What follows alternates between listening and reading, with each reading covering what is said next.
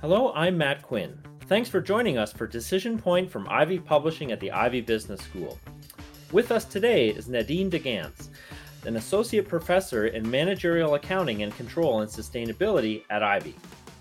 Nadine shares with us her experiences as an early career academic and case author, the elements of a compelling case, how teaching, research, and practice blend together and using teaching notes to create a safe space for difficult conversations by sharing promising practices. We wrap up our discussion with the advice that Nadine wished she had received when beginning her case writing journey. I hope you enjoy it. Uh, first of all, thank you very much for joining us today. I know it's a busy time as we're getting back, uh, getting prepared to go back to the classroom in one form or another. And maybe that's where we'll, where we'll start is the classroom. Can you talk a little bit about your journey from an HBA student to an assistant professor, you know, as it relates to your journey through the case method? You know, how did you learn to write your first case? Are there any major things that you've picked up along the way that were kind of aha moments? So my uh, my experience at cases, yes, indeed started with the HBA program, and and massively shaped the case writer that I would become. And uh, I would say it's probably an, an emotional link to to the cases that I remember most vividly. And I reflected uh, in the process of case writing, you know, what stuck with me from my own HB. And, and a case that stood out was uh, Merck, the pharmaceutical company, and uh, river blindness. And I remember it being such a heated discussion and spending the time after that class reflecting so deeply on it and thinking to myself, what really made the difference that day with that case in that class was the issue was something I cared about and the preparation I had done as a result of really caring about the case and its content uh, made all the difference as to how I came to the classroom that day. And then being quite quite uh, riled up after the case discussion and reflecting on it uh, really deepened that experience for me. So those were those were ways I um, I thought about my own case writing in in wanting to to create that kind of experience. Uh, the the the desire to prepare extensively and intensively, uh, the excitement to come and discuss with peers on issues that we care about, and uh, and then to think about it afterward and to re- to reflect on on what you know we use the word often enough now in education on what that transformative or transformational experience was. And so that, in hindsight, I think I'm far more articulate in what on in what I took from my HBA to my case writing experience. Uh, but it centered very much on the how do I want students to feel? Because uh, I remembered so vividly how I felt about that case.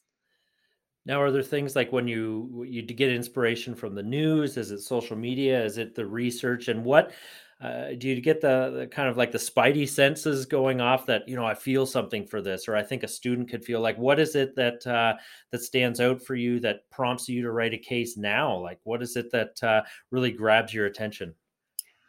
I read so much news and, okay. and quite quite a bit across uh, across many sort of geopolitical and geographical regions, and that comes from you know, growing up in in in Trinidad and and my parents and family live in four other countries and now having done schooling in Canada and the UK. So I stay quite close to news in many parts of, of the world. And and I get quite excited about many things that come up in news. But I think one thing that I had to settle myself with is I needed to also feel like I held some expertise in the thing that I uh, that I wanted to write about in the classroom because it, it would a be a whole lot more work if um, we just took the thing we were very excited about and tried to write the case on it. Uh, and but uh, but b you know we only have so much time and resources, and so with the time and resources that I have, how could I be really impactful really quickly? And so I think that shapes very much, you know, what I pick up out of the the financial press that still then aligns very closely with the things that I have studied very intensively. Mm.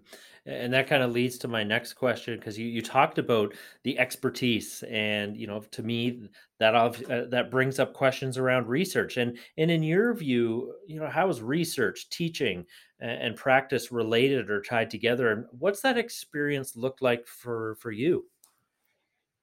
And um, and so already was predisposed through my research to be interested in the field and what was happening with practitioners but then being true to the academic, trying to think about what that meant conceptually and what that could mean theoretically. And so my, my research goes from the empirical to the conceptual. But when I came to case teaching, I wanted to start with the conceptual and the theoretical and then find the empirical settings that I uh, felt would bring that to life and and keep that uh, that sort of symbiotic relationship quite quite close so, so that it would always be sort of dialogue between the academic research the practice and the pedagogy in the classroom. Those three live very very closely and, and necessarily so because i feel for you know, an early acad- early career academic i am so short on time. Well time how do you make this work? Because you know there's pressure to publish and i really like how you said you know what uh, what style of research that you have. So there's a a relatedness to case writing and, and narrative as well but there's pressures and there's only so much time. How are you balancing the pressure to publish research with the case writing? And you seem to be doing it really well. What is your key to success here? Really early on we received an email, uh, one of those general emails from the Center for Teaching and Learning that encourage uh, early career academics to write a teaching philosophy. Hmm. And it occurred to me, because I, I, I, wrote that teaching philosophy, I wanted to be quite clear on how I wanted to occur in the classroom. It occurred to me to also write my research philosophy. I, I imagine a good mentor might say suggest that one do that, but the the beauty of writing both your teaching philosophy and your research philosophy is figuring out the threads of connection and getting quite quite clear on prioritizing those that have threads of connection. And and that's what that's what i sent on entirely. What are my priorities um, in in the context of both research and teaching uh, and then just as well service? So i say often enough my world is edi equity diversity and inclusion and esg environmental social and governance. I live with uh, two very clear you know, acronyms that that populate much much bigger worlds, but it helps to keep me focused um, between the two biggest parts of my um, my my work. So what I'm what I'm hearing in that that I really like, and it's something that you know, correct me if I'm wrong here, but you know, you pr- you took the time to prioritize, and then made a very concerted effort to look for the links, or like you said, those threads that link these things together and then and then focus on that um, maybe uh, you know from a practical level here how do cases complement traditional research or, or, journal articles? What are those threads that you've noticed in your career? I, I said earlier that i'm an interview-based researcher. I'm also historical. Mm. uh, so when i studied executive compensation i studied the rise over 30 or 40 years in the british context and I love history. I think a subset of my students also really love history. Uh, but most students want to get the the bits and pieces that are very, very relevant to what's going to equip them for the their jobs, careers ahead of them. Uh, what's going to help them be quite critical thinkers in in the many different spaces they're going to populate in, in months or years to come. And so I have to, I I often find myself thinking about uh, not only what I love, but but what the many different uh, types of learners would also enjoy. And so we have to reconcile our research to that. That if we wanted to have an impact uh, in the in higher education and then society writ large, that we have to be versatile. We have to be malleable. We have to think about not only what excites us, but what excites our students, what excites practitioners about the research that we do and distill it. You know, the, the academy can feel quite disconnected from practice because we operate in spheres of jargon and, and very peculiar specific language and we don't we don't need that to to well we we certainly should be quite careful that it doesn't close us off from being parts of discourses that should be connecting us um, and so i think it's sort of situating myself in the many different ways that students practitioners colleagues learn uh, dialogue debate and finding myself flexible with my language. Now that's possibly where bridges have to be built between distilling what is in the academic research and then to, to what can be quite highly digestible in you know white papers that I enjoy doing. I love the three to five pages. I can also love the 10 to 15. I probably will not write 75,000 word thesis again in my life. Uh, but that's the core of my my knowledge. So it's just thinking about how do I lift out from there to connect to as many conversations, vibrant conversations, because the more people we have access to, the more feedback loops we get on the research questions that we're most interested in, uh, and the more dynamic research can be, and the more impactful research can be.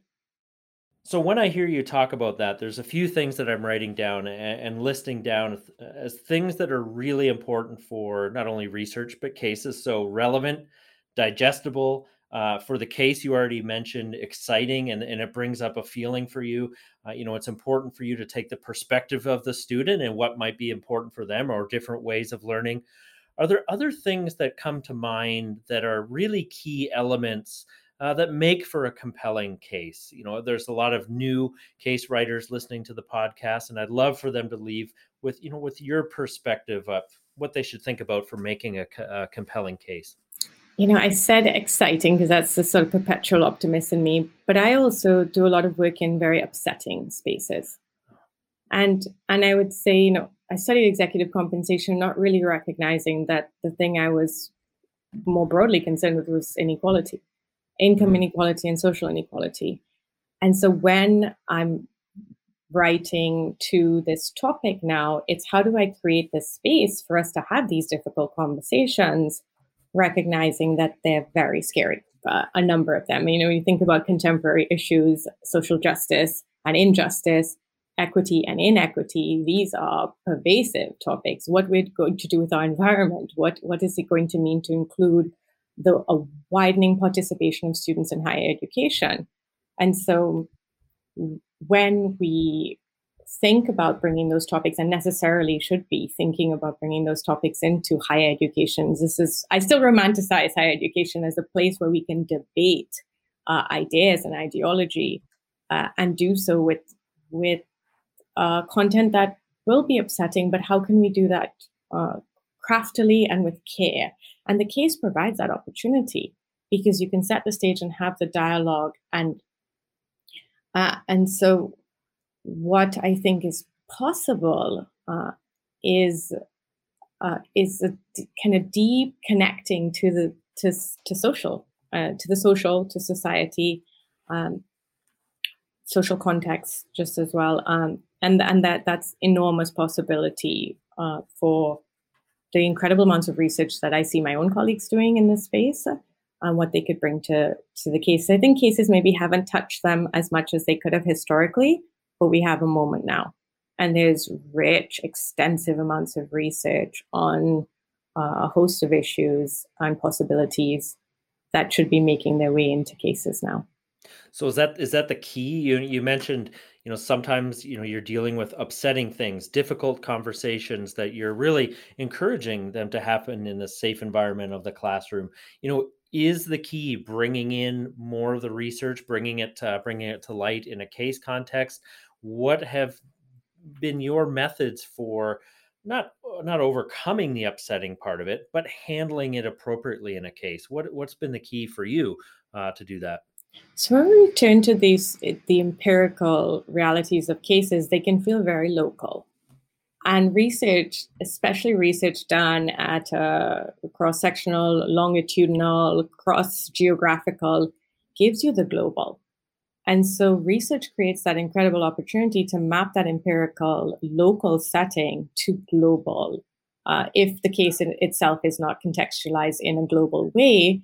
And, and, and I liken that to when you think of the upsetting, it's upsetting for an individual, for the self, And that can feel like a very absolute thing sometimes for our mm. students, but that should also be mapping to systems, uh, broader systems of inclusion and exclusion, marginalization, uh, and and and not.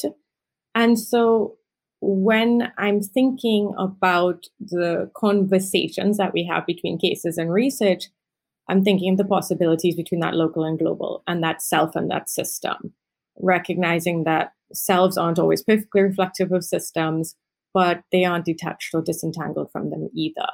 So this is the complementary pieces of of both of those those worlds blending. And is that uh, do you do that not only through the case, but how are you managing that in a teaching note context? I think the possibilities are immense in the teaching note. I I think m- my sense is that there is opportunity there for us to create uh, more more uh, promising practices i think is the word mm. steering clear of, of best practices because i think that there's a lot of learning that needs to happen in the space and we need to create the space just as well to make those mistakes and learn from them. Uh, and better dialogue i think between case writers around what the promising practices have been for them.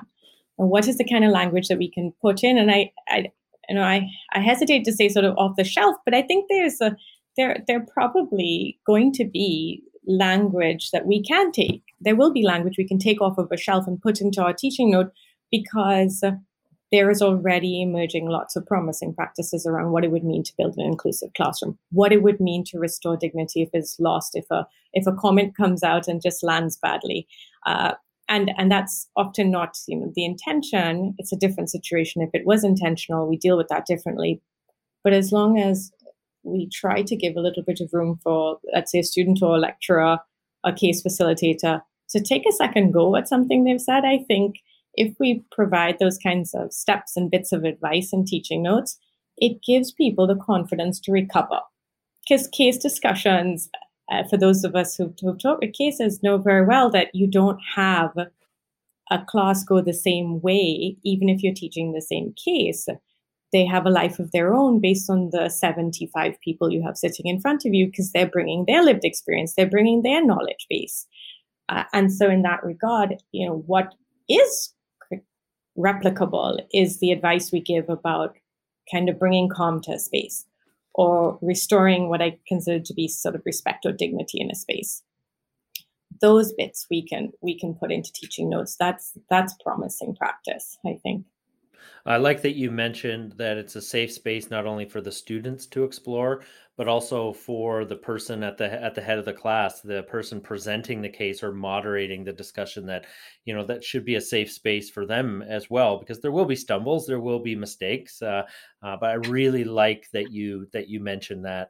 So you know, the I guess a, a follow up to this is you know as things are continuing to evolve, and I, I really like the the notion of promising practices well that's going to continue to change. So as should the teaching note know like should we be going back and and as authors looking at cases that we've written before going hmm, what's the latest that we can bring to this teaching note or the case? What are your thoughts on uh, evolving and, and updating cases?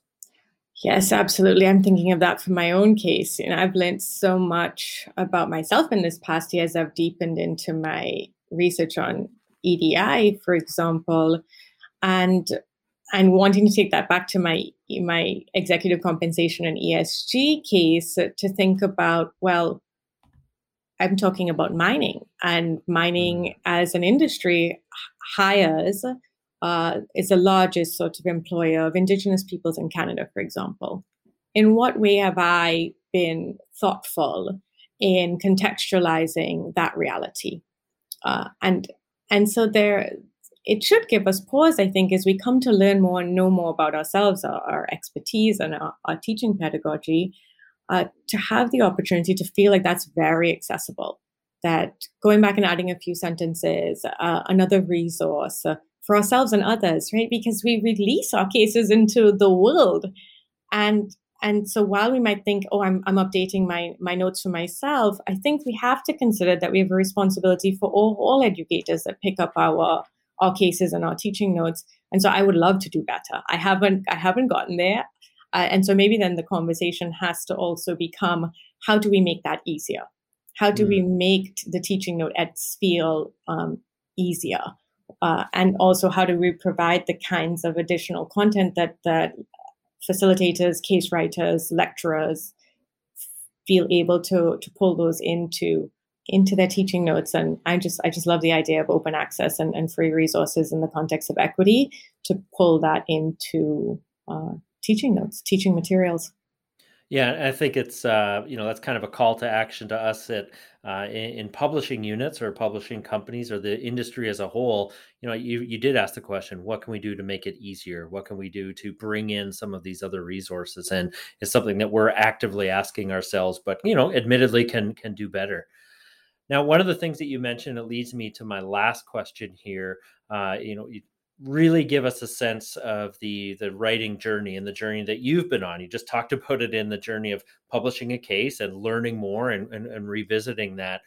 You know, if you had any advice for those again just starting out um, on their case writing journey, you know, what advice do you wish that you were given uh, at the outset, and you know, what would you like to impart upon the listener?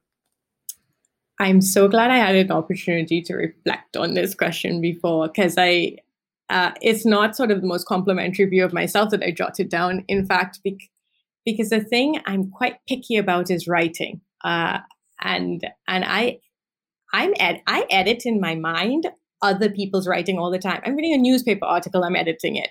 You yeah. know whether, whether I can change it or not. Uh, that that's I would say it's one of my strengths, but it's also then a weakness because it means that nothing ever feels perfect, nothing feels complete. I would carry on editing a case to the end of time. So I think there are two points to that. Deadlines, whether given by someone else or self, um, is pretty essential in the case writing journey. I think the second one is you have to be quite then uh, quite picky is the word. Uh, if you were to go ahead with you know a, a case writer or a co-author, hmm. because while I might prefer editing uh, a draft and not a blank page, uh, it's something different when you feel like you're fundamentally rewriting. And because a case, especially if it's a personification of your research, and that always is quite personal, at least for me, my research is very personal. So then my case becomes quite personal. Then you have to align well and do a bit more due diligence on matching yourself up with someone who writes in a way that you don't feel like you're fundamentally rewriting what they're what is likely good work, but their style, not your style. And so those kinds of uh, tiny, you know, bits of investment in upfront could make for a different case writing experience and, and you know, i said it already time and resources always feel so so limited and you're already trying to do this incredible thing of bringing your research into the case so that would be the sort of logistical thing. Get get yourself some deadlines, get others to give you deadlines, and then be quite careful is not the word, but be sure to do the due diligence uh, on on whether you're well aligned with a co co-author. No, that's that's great advice. Thank you so much for for taking the time. Uh, you know, I've I've circled here on my page these these promising practices, and I'm going to bring that into you know what we do at at Ivey Publishing because I think it's a great way of looking at things. It's showing promise. It's showing that things can evolve. Uh, you know that we're going to be reflecting on some of the practices that that we're having here, and from you know from the team, I know you've been doing a, a number of pieces of work with members of the team here at Ivey Publishing around uh, ESG and, and EDI practices, and I just want want to take the time to thank you for those efforts because, as you just mentioned, time is limited, and you have been very generous with the time that you've that you've given to our team here. And I'm looking forward to seeing some of these things uh, coming out into the community and really having a positive impact on on the students, the authors that we work with uh, worldwide. So, thank you again. Oh, you're very welcome, Matt. If you enjoyed today's episode, subscribe to Decision Point on Spotify or wherever you listen. And be sure to check out the show notes for links to cases, resources, and more. Have any feedback? Send us an email at cases at ivey.ca.